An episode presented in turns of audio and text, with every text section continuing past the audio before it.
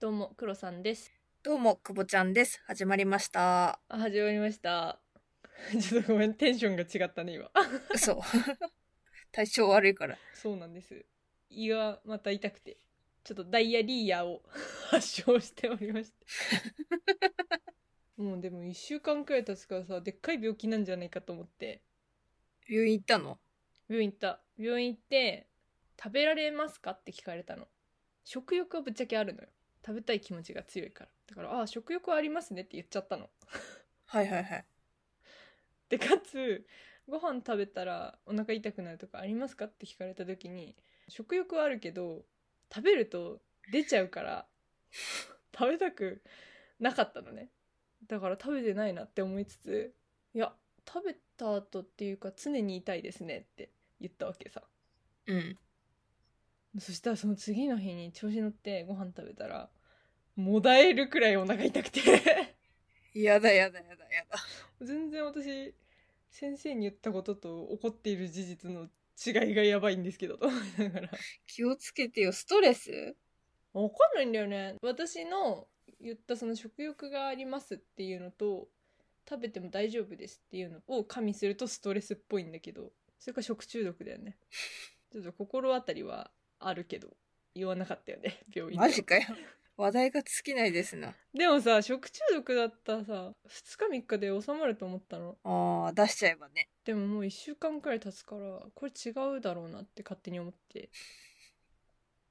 もう私は見守るしかできませ んよ。もし私が死んだらクオチンにはちょっとポッドキャストでご報告をお願いするよ みんなに悲しいお知らせです。はいでも黒さんが残した遺産なので続けていきますって言ってよちゃんと はい。ああ言わねえなこいつそれでは参りましょう。アラアラサー女子の現実サバイバル。アラサバ。アラサバ。アラサバ。アラサー女子の現実サバイバルこの番組はアラサー2人が仕事や恋愛時事問題などの身近なテーマについてディスカッションするながら視聴に最適なポッドキャストですマジのサバイバルになってきた本当だねてかストレスが胃に来る人ってちょっと羨ましいって思っちゃう申し訳ないけどねでもさ私今年までさ全然病気したことなかったのよなんかさ会社とかも全然休まない方だったよね全然休んでないしなんか1年に1回風邪ひくくらいだったんだけど最近3ヶ月に1回病院に行ってる年を感じるよねあそれ年だからなのやだ年じゃないやっぱりここ数年風邪とかは全然ひいてないけどおおなんだかんだ日本に帰ろう もう日本日本に帰ってきてくださいに帰ってから健康検討しますお便りをいただいておりますありがとうございますあの超有名な人からお便りが来てます私世界史専攻だったからラジオネーム蘇我のイルカさんからです蘇我のイルカさんありがとうございます何時代の人覚えてないな大化の改新とかの人でしょあーもう全然わかんねえそこまでしかわかんないし違ったら嫌だから間違ってたら切ってねあそっかこれ私かはい はじめまして、黒さん、久保ちゃん、いつも楽しく拝聴してます。最新回は毎回集中して聞いて、過去回を家事や勉強、寝る時のお供に BGM として聞くくらい好きです。ツイッターでネタ切れのアンケートを取っていることにも勇気づけられ、お二人にネタを提供したいという思いを込めて、ラジオのお便りを書いています。ありがとうございます人生初人生初、嬉しいね。これは上がるね続き読みます。さて、私はこの間24歳になった年下男子なのですが、第126回の久保ちゃんが愛おしすぎると生意気にも思ってしまいました。およそこで第126回で話していた小さな幸せについて、ぜひもう少しお話を聞いてみたいです。第126回は椎茸占いの下半期の回ですね。そうだねはい。私そんなに愛おしい感じ出してました。なんかさ、サバコさんとかにも言われてたからちょっと、そんなに私おかしかった。ちょっと聞き直すわ頼むわ私聞いてもよく分かんなかった はあすいませんまた続き読みますお二人の理知的な面を生かして要素分解して分析していくところも本音をぶっちゃける女子トークも全部好きなのでどう料理してくれるかを楽しみにふわっとしたテーマをリクエストしちゃいましたちなみに私は漢字をやったり人の手伝いをするのが好きで、それで感謝されることに小さな幸せを感じます。ですが、たまに好きでやっているはずなので、自分の中で何かがずれてしまって、それらをやることややれない時の自分がしんどくなる時があります。そのような時にどんな気の持ち方をすればいいかについてご意見があれば教えていただきたいです。今後もお二人のポッドキャストを長く聞きたいと思っていますので、どうか無理のないペースでお体を大切にして配信してください。応援してます。お体大事にしてくださいね。はーい、ありがとうございます。胃を痛めている。あらさ。胃腸が弱め。漢字ね。漢字好きくぼちんよくやってるイメージだけ ど。もともと大っ嫌いだね。すごいなって思う。だから漢字を率先してやれる人。ええくぼちんはさ、お店を知っちゃってるからさ、漢字をする羽目になるんだろうね。っていうか、自分が漢字嫌いだからやっちゃうのかも、逆に。ええ人のためにってことうん、全然そんなんじゃない。決まらないことがイライラしすぎて、自分がやった方が早いなって思った時は、自分が全部やってるね。で、文句を言わせない。あー、なるほど。じゃあ、蘇我氏とは違って幸せは感じないのあ、そうそうそう、もう義務でしかやってない。い全然そこに喜びを感じれないタイプです。 やー確かにななんか漢字じゃないけどさ自分が思ってた通りに進められなかった時はしんどくなるよねしんどくなる。特に私は旅行の旅程がうまく進まなかった時はね泣きたくなるよねめちゃめちゃ愚痴ってるもんね。 旅行に関しては本ね当にさ、なんかさ、よく旅行行ってさ、愚痴聞くけど、それで旅行が楽しいのかどうかだけめちゃめちゃ不安なんだけど、この人は楽しんで旅行に行ってるのかなって。なんだろうねなんか目的が達成できればいいんだけどさその調べていくうちにさ目的が増えちゃうんだよねああ、欲張りだもんね。そうそうそうでそれがうまくいかなかった時ってすごい落ち込むからうーん。だから私最近調べなくなったかもそれはね、いいことだと思うよ。あの一個だけこれを見るためにどこどこに行くとかここにただただ行ってみたいとかそういうレベルで組むと気が楽かも確かに。多分、蘇我のイルカさんも、自分への期待が高くなっちゃって、そことのギャップで、もどかしさを感じたり、しんどくなっちゃったりするんじゃないかな。そんな感じはするねだからもう、最低限のことができてれば、それでいい。てか、文句あんならお前らがやれ。ぐらいのテンションでいいと思うんだけど。 いやだ好きなんだって蘇我氏は漢字が好きなんだって 文句やればやるならお前らがやれじゃないんだってやりたいんだやり よたいのか。どうしよう。全く気持ちがわからない。もうだからね最低限できてればいいかっていう心持ちで頑張ってくださいそうだね。ということで今回のトークテーマは「小さな幸せ見つけた見つけた。」最近見つけてますか見つけるように努力してます。え 一番最近の小さな幸せはどれぐらいの小ささがいいかな。えそれを言ってる時点で見つけられてないのかしら。ー 確かに確かにそうだねあー、でもね、今、私ちょうど夏季休暇中なんですよ。おう夏休みねうん。で、その前々日ぐらいからずっと忙しくって。おう変なタイミングでそう、なんか4時間睡眠とかだったの。仕事で いや、仕事と、ポッドキャストの編集も含めて、なんか、なんかすごい立て込んでって。で休み初日にもう泥のように寝たのね。12時間ぐらい。何にもしなくていいんだと思って幸せだったね。ああそれは確かに幸せだねそういうのああ、もうダメな人間だなって思いながらさ。夕方ぐらいに、ちょっと買い物行くかぐらいで、また寝る。 で買い物行っただけ偉いねそう考えるちょっとこれ幸せじゃないかもしれない。ただの休息の話してただけかも。怖い。と いやいやいや幸せなんだってそれうが、ん私の最近の幸せはなんだろうでっかい幸せになっちゃうなご飯を食べた後にダイアリーヤにならなかった時 ここ1週間の幸せそれはさ、幸せというの かないやマジで健康って大事そうだよね。すべての幸せは健康のもとに成り立ってるよね。そうだよだからさ基本的に食べることが幸せあーな人だから私基本的に間違いない。だからそうなっちゃうとさそれがなんかうまくいかない状態なわけだよ、それがうまくいったら嬉しいよね人間の五大欲求だもんね。そうだね五大欲求三大欲求え三大欲求じゃね 何増やしたのか気になるんだけどえ、排泄欲ってなんだっけ排泄欲、うん、あるんだよ。あそうなのえどこにあるんだなんと私90歳で借金が5000万円になるってことが分かりましたやば、怖アラサー女子の現実サバイバルちょっとごめんなさいね汚いお話ししちゃって何の話健康は大事だよっていう話でし たね。そうそうそうはいまあでもベースプライベート仕事恋愛で小さな幸せお話ししますか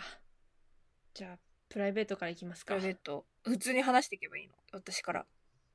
はい久保ちゃんのプライベートで見つけた小さな幸せは、まあ、さっきも言ったけど、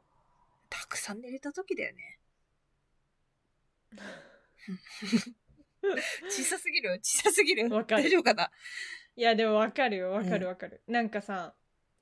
いつも12時くらいに寝てるけど、11時にお布団に入れた時とかそうそうそうあれはなぜそんなに幸せなんだろうか好きなだけ寝ていいじゃん、もう。休みだし、一人で暮らしてるから、誰に何も文句言われない。好きなだけ寝てていい。最高。うんでも布団の中で、ああ、私ってなんてダメな人間なんだろうって言いながら何度目かの睡眠に入るっていうのが、 何度目かの睡眠に入る、うんなんかいくらでも寝れちゃうんだよね。すごいね大人なのにねうん。全然起きない。夢も見ない。失神してんじゃないかな、多分。でも寝てる感覚あるでしょ起きた時に寝たぜうん、でもなんか、すっきりした感じはないんだよね。え逆にさ早起きした時とかはさ何も感じないのこの世の全てを恨んでるかぐらいに機嫌が悪い。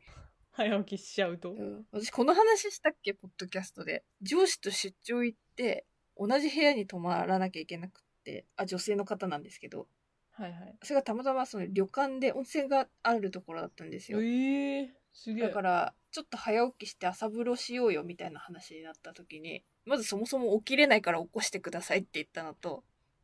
寝起きめちゃめちゃ機嫌悪いんで先に謝っときますって言いました上司だよねちゃんと起こしてくれて。で、暴言は吐かなかったんだけど、ずっと無言。やばで、お湯に浸かってようやく喋るようになったって後から聞いて、やばいそんぐらい、ちうょんっと寝起きあんまり良くないですね。それは良くないですねあと、プライベートで、最近幸せだなって思ったのは、自分の稼いだお金で好きなものを買ったり、行きたい場所に行けた時は、すごく幸福度が増しましたね。おーでかくね幸せでかくねあ、これでかかったこれでかかったさっきの寝るに比べてだいぶでかかったかな確かに進歩したごめん。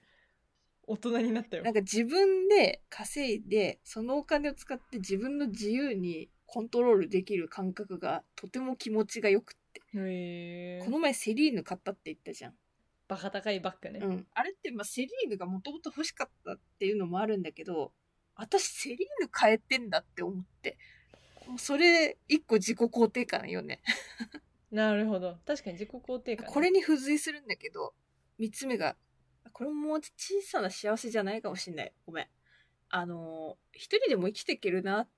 ていう感覚が最近あり まして。あのさ日常的にそんなこと思わないから普通は 全然思っちゃう、全然思っちゃうんだけど、私は。何に追われて いくなんかさ、仕事で嫌なことあったとしても、あ別にこの会社じゃなくても、全然他に職探せば見つかるだろうし、なんなら年収も上げられるだろうなとか、うんうん、うん、まあ、結婚しなくても一人で自立して生活できるだろうなとか仮に結婚して子供が一人ぐらいいてもそんなに贅沢はできないけど一人で育てられるぐらいの経済力は持てるようになってきたなっていうのが感覚としてありまして、はいそうなるとなんかぶっちゃけあんまり怖いものもなくなってくるわけですよ。自分を諭してるだけじゃな いかそうでも自分一人で生きていけるなって思ったぐらいから人に甘えても大丈夫だなって思えるようになったの逆になぜなら別に甘えてその人がいなくなってもきっと依存はしないだろうなってうん今まではそれが怖くてあんまり甘えられなかったけど逆に今だったら別にこの人がいなくなろうが私は一人で生きていけるなって思うから楽になったわかるこの感覚うんわかんないけどわかんないけどそういうところがみんな大丈夫かなって思っちゃうんじゃないなんでこれで大丈夫かだって思われるのかが怖い 一言私は好きだよって言ってるのその一言がなかなか言えないんだよねアラサー女子の現実サバイバル変かな別になんかそれを小さな幸せとして取り上げる時点でさ小さくないこれなんか小さいっていうか幸せじゃないこれじゃあ私の私の小さい幸せ言っていいじゃあプライベート、うんうんうん天気がいい時ああいいねいいでしょでもさ別になんかこっちでコントロールできるような話じゃないからさとりあえず天気に関してそうだねなんかさ前だったら天気が良すぎるとうわクソ暑いなめんどくせえって思ってたんだけど今だと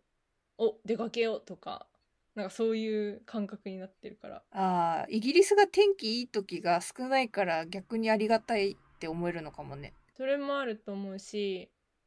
なんか日本にいた時もちょっと外出ようかなって思えるほうほうようになってきそたれは年ち齢っちゃい幸せでしょそれは年齢のせいだって私は加齢とともに天気とか季節とかに敏感になってきたなって思ったあなるほどねじゃあそれだわきっとで もそれが幸せにつながるんだからいいでしょうんいいと思あとねナルトとワンピースの無料期間を発見した時だよ ちっちゃいでしょういえいえこれも趣味だからこれ発見した時にはねうわ来たーあと2週間頑張って生きていけるわってそう2週間も頑張れるんだこれですごいねだって2週間だもん無料期間って大体ああそういうことねそういうことかそういうことだよでこういう小さい幸せだと思ってたんだけどごめんそれにしたらでかすぎた私のやつ一人で生きていけると思えた時小さな幸せを感じますえだってさそんなに大丈夫私あれかな幸せ鈍感体質なのかなうーんなんだろうねなんか幸せっていうか自分を説得してるように聞こえるやだそんな風に捉えられてたんだとしたらどうどどどうしようごめんなんかみんなそんなつもりは全然なかった面白すぎるでっかいよ幸せが次お仕事あまた私のじゃあ小さい方の幸せからいくねはい電車の乗り換えがうまくいった時これ仕事に入るの入る通勤通勤かいや通勤はストレスだもんね通勤ストレスだよあれ本当になんかさ電車止まるたびにさあっってなるんだよねまあわかるわかるああみんなに連絡しなきゃってさなるじゃんなるほどあめんどくせえあめんどくせえめんどくせえって思いながら でもさこっちはコントロールできないからさうんどうしようもできないしさだからその1分2分のさ遅刻でさ乗り換えが失敗して次の電車15分朝だよ朝だよ15分待たなきゃいけませんとかさあるのよもうブチギレだよね朝から想像つくわで逆にその乗り換えがポンポンポンって行ってしかも椅子に座れた時ねあー最高だねはい、ありがとうございますって。 今日も頑張ります。わかった。黒さんは、ラッキーが幸せなんだ。あ、そうだね。そうだわ。だってコントロールできないっていうのがキーワードというか、そうそうそう。共通ワードそだうとだわ。自分じゃコントロールできないところが自分の思い通りにうまくいった時に幸せを感じるってことそだ。うだわ。ラッキーだわ。あー、なるほどね。ラッキーはラッキーだな。あともう一個仕事で行くと、その、大体さ、他部署にお願いした依頼って帰ってきちゃうのよ。うん。これがわかんないですとか、これどうしたらいいですかみたいなの帰ってきちゃうんだけど、それが一切帰ってこないで、完了ですって連絡が来た時ね。あそれもあれだもんね。相手型の話だから、コントロールできないところだもんね。そうかも。なるほどね。まあでも、こっちの依頼の仕方とかもあるから、まあ確かにね。だからうまくいった時のテンプレートを作って使います。すると幸せ貯金がたま る。貯金。そっかそっか。そうだよね。コーチの仕事 はあーこれもなんか言ったら物議を醸しそうだな。あ、でもこれちょっと人間味のあるやつを先に言おう。オッケー。はい。最近本当に言われた話なんですけど、他部署の後輩に、久保ちゃんと一緒に仕事したかったですって言われた時に、おおってなった。すごいねそれすごいよね。どういう状況だったのそれえっと、その他部署の人とうちの部署でいちいちペアを組まなきゃいけない仕事があって、私はその後輩の子とはペアじゃないんだけど、諸事情により一緒に打ち合わせに出ることがあって、うんで、こうやるんだよ、ああやるんだよ、こうした方がいいよ、ああした方がいいね、みたいな話をしてたら、その帰り際に、私、まるさんとじゃなくて、久保ちゃんさんと組みたかったです、みたいな。なんでこっちに入ってくれないんですかみたいな。 すげえことを、上の人から言われるより、下の人から言われた方がなんか、嬉しいっての なるよね。あー確かにねなんか上の人から言われるとさ育成されてんじゃないかなって思っちゃうんだよねあ、そうそうそうそうそう。なんか、こっちのモチベーション上げるためにうまく言われてんのかなって疑っちゃうから、私は。わかるなんか自分の部下でもない、そのあんまり利害関係のない人からうんそういうふうに言われると、本音で言ってくれるんだなっていうのがわかるから余計に嬉しかったね。さすがですねあざっす。あとは、これは私の多分価値観の問題だと思うんだけど、うん01の仕事を作れた時がすごいテンション上がって、すごいねどんな仕事よ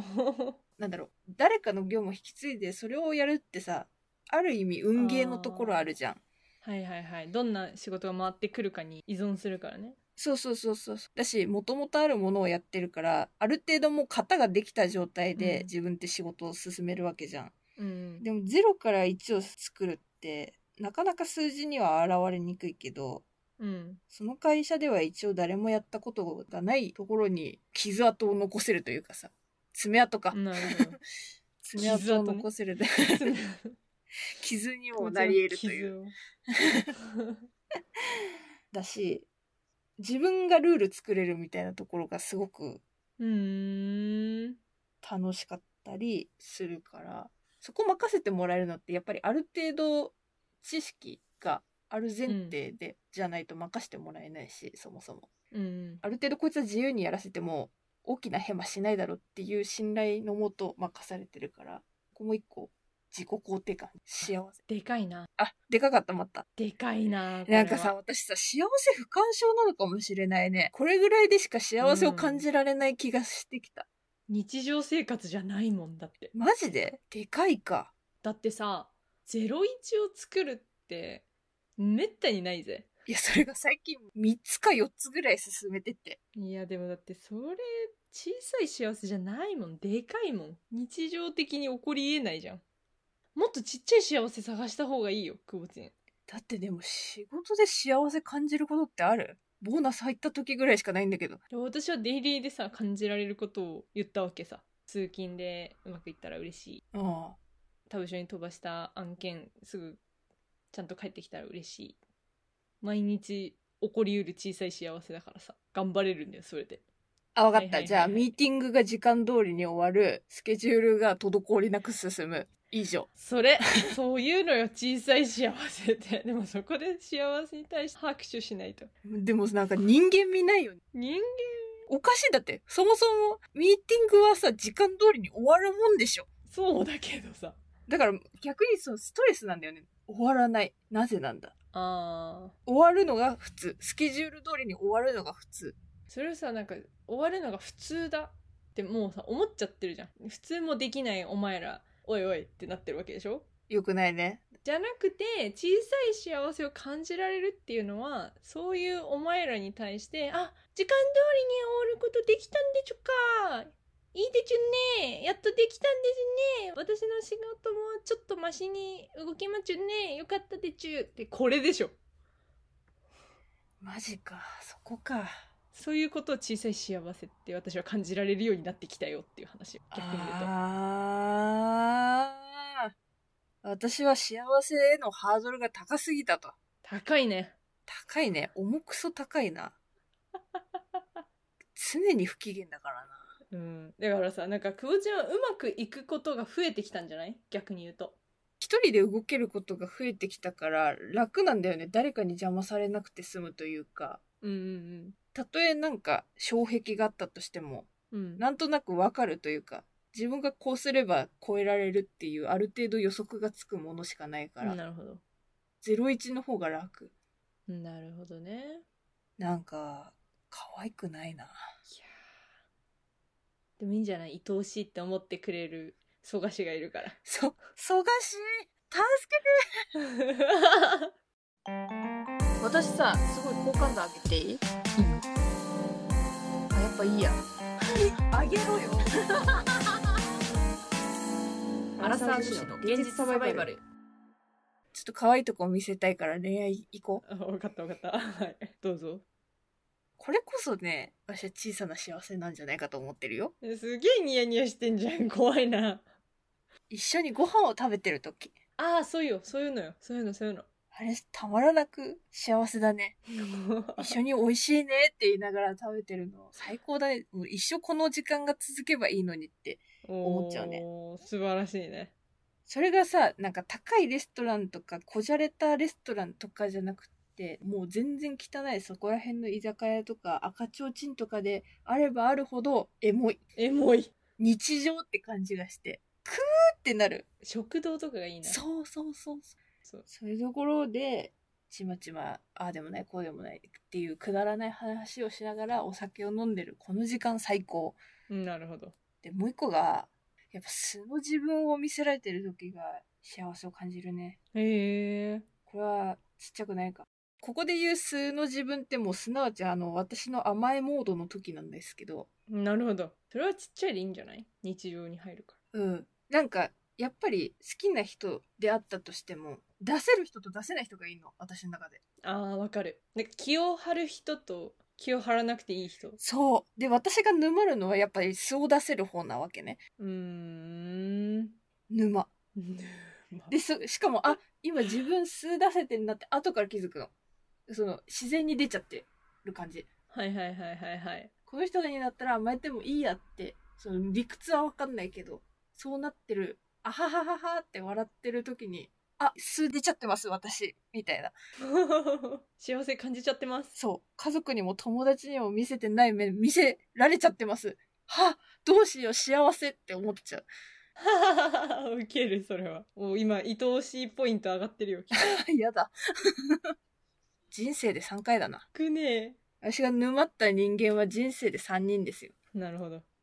あ、深、深掘りをしないのね。 うん、しない。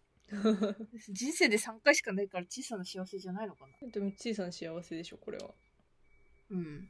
幸せなんだよな。黒さんは恋愛は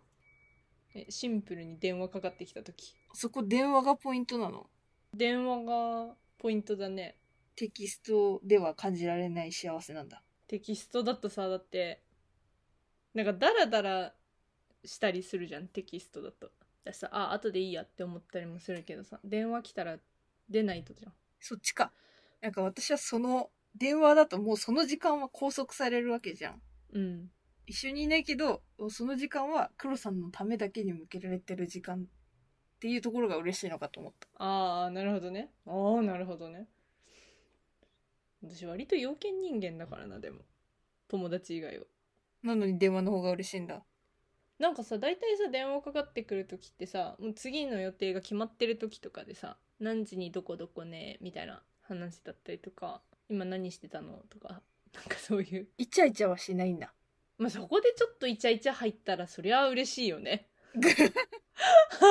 お前も十分に焼けとるぞ。やば。引くわ。そんなもんかな。もちろんなんか会ってる時とかも嬉しいし、ご飯食べてる時も確かに久保ちゃんが言うように嬉しいけどね。意外だったわ。その会ってない時のことが出てくるとは思わなかった。確かに。ほら、会ってない時間が重要って言うじゃん。ヒロミゴーが言ってたね。会えない時間が愛を育てるんだ。 そうそう、そういうことよ。なるほどな。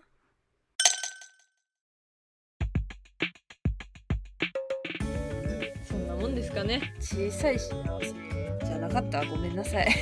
いや久保ちゃんは小さい幸せのハードル下げよう。下げよう下げよう。幸せのハードルを下げよう。そうすればさもしかしたら世界は今くぼちんの中で10%しか幸せがないかもしれないけど少しハードルを下げるだけで半分くらいが幸せだなって思える出来事で溢れ返ってるかもしれない確かにそうだ。だって気づいた半分くらい仕事の話してたんだよこいつだって自分で稼いだお金でなんちゃらとか仕事変えたって生きていけるからなんちゃらとか私もある意味生存欲求かもしれないね。あああそうかもねあれなんだよね多分自分が割いたものがちゃんと返ってくるのが幸せ云々より快感なんだよねきっああなるほどねとで一番リターンが来るのってやっぱ仕事じゃない恋愛ってさいくらこっちが好きでもさいくらこっちが愛情を注いでもさそれが相手からリターンが必ずしもあるかって人間の気持ちだからさそこは確かに分かんないもんねわかんないだからそこが一番私は難しいなって思ってるうんだからすぐリターンが来る仕事に重きを置いちゃうのかね そう楽な方楽な方に行くと仕事になるっていうのに最近気づいたからもう恐ろしいことだなって思ってなるべくやめようなるべく仕事は最低限にしようやってるんだけどまあ冬よね怖いねバレとしか言えないよ現実を生きるリカちゃんって知ってる知ってる知ってる知ってるあれのさ URL 送られてきて仕事の人から仕事の人からそう会社の人からこれが久保ちゃんにしか見えないって言われた面白すぎるもう悲しくて悲しくて そう現実を生きる久保ちゃんですわ私も好きでよく見てるあれ共感しかないよねあるあるだわと思っいや本当に夏休みの付箋がいっぱい貼ってあてってそうそうそうそうそうまさにそれなんだけどそれが送られてきたよかったらちょっと概要欄に URL 貼っとこう これが私たちってお願いします。コーチンを癒してくれるお便り、まだまだお待ちしておりますので、皆さんよろしくお願いします。うちの久保ちゃんを。よろしくお願いします癒されてますはい。あ、これが小さい幸せじゃないか。えでも本当にそうだよお便り来たとかコメントくれたとかうん。それって普通の人だったらもらえないやつじゃん知らない人からさお便りでさ「大好きです」とか確言かわれることなんてないべに。ないべ。でかいな、この幸せは。プライスレスですわプライスレスですね。って感じですはい、それでは次回のトークテーマです。次回のトークテーマは傲慢と善良。よいしょ小説小説ですお待たせしました恋愛系の小説があるんですけどそれをコーチンが読んでくれましたはいリクエストをいただきまして読んでみましたちょっと黒さんね中国語版しか見つけられなくてこっちの国から探してちょっと読めなかったんだけどコーチンに概要を聞いてお話できればと思ってますお楽しみにそれでは我々アラサー女子の現実サバイバルリスナーの皆様からお便りを募集しておりますまた私たちに等身大で話してほしいテーマなどありましたら Google フォームからどしどし送ってください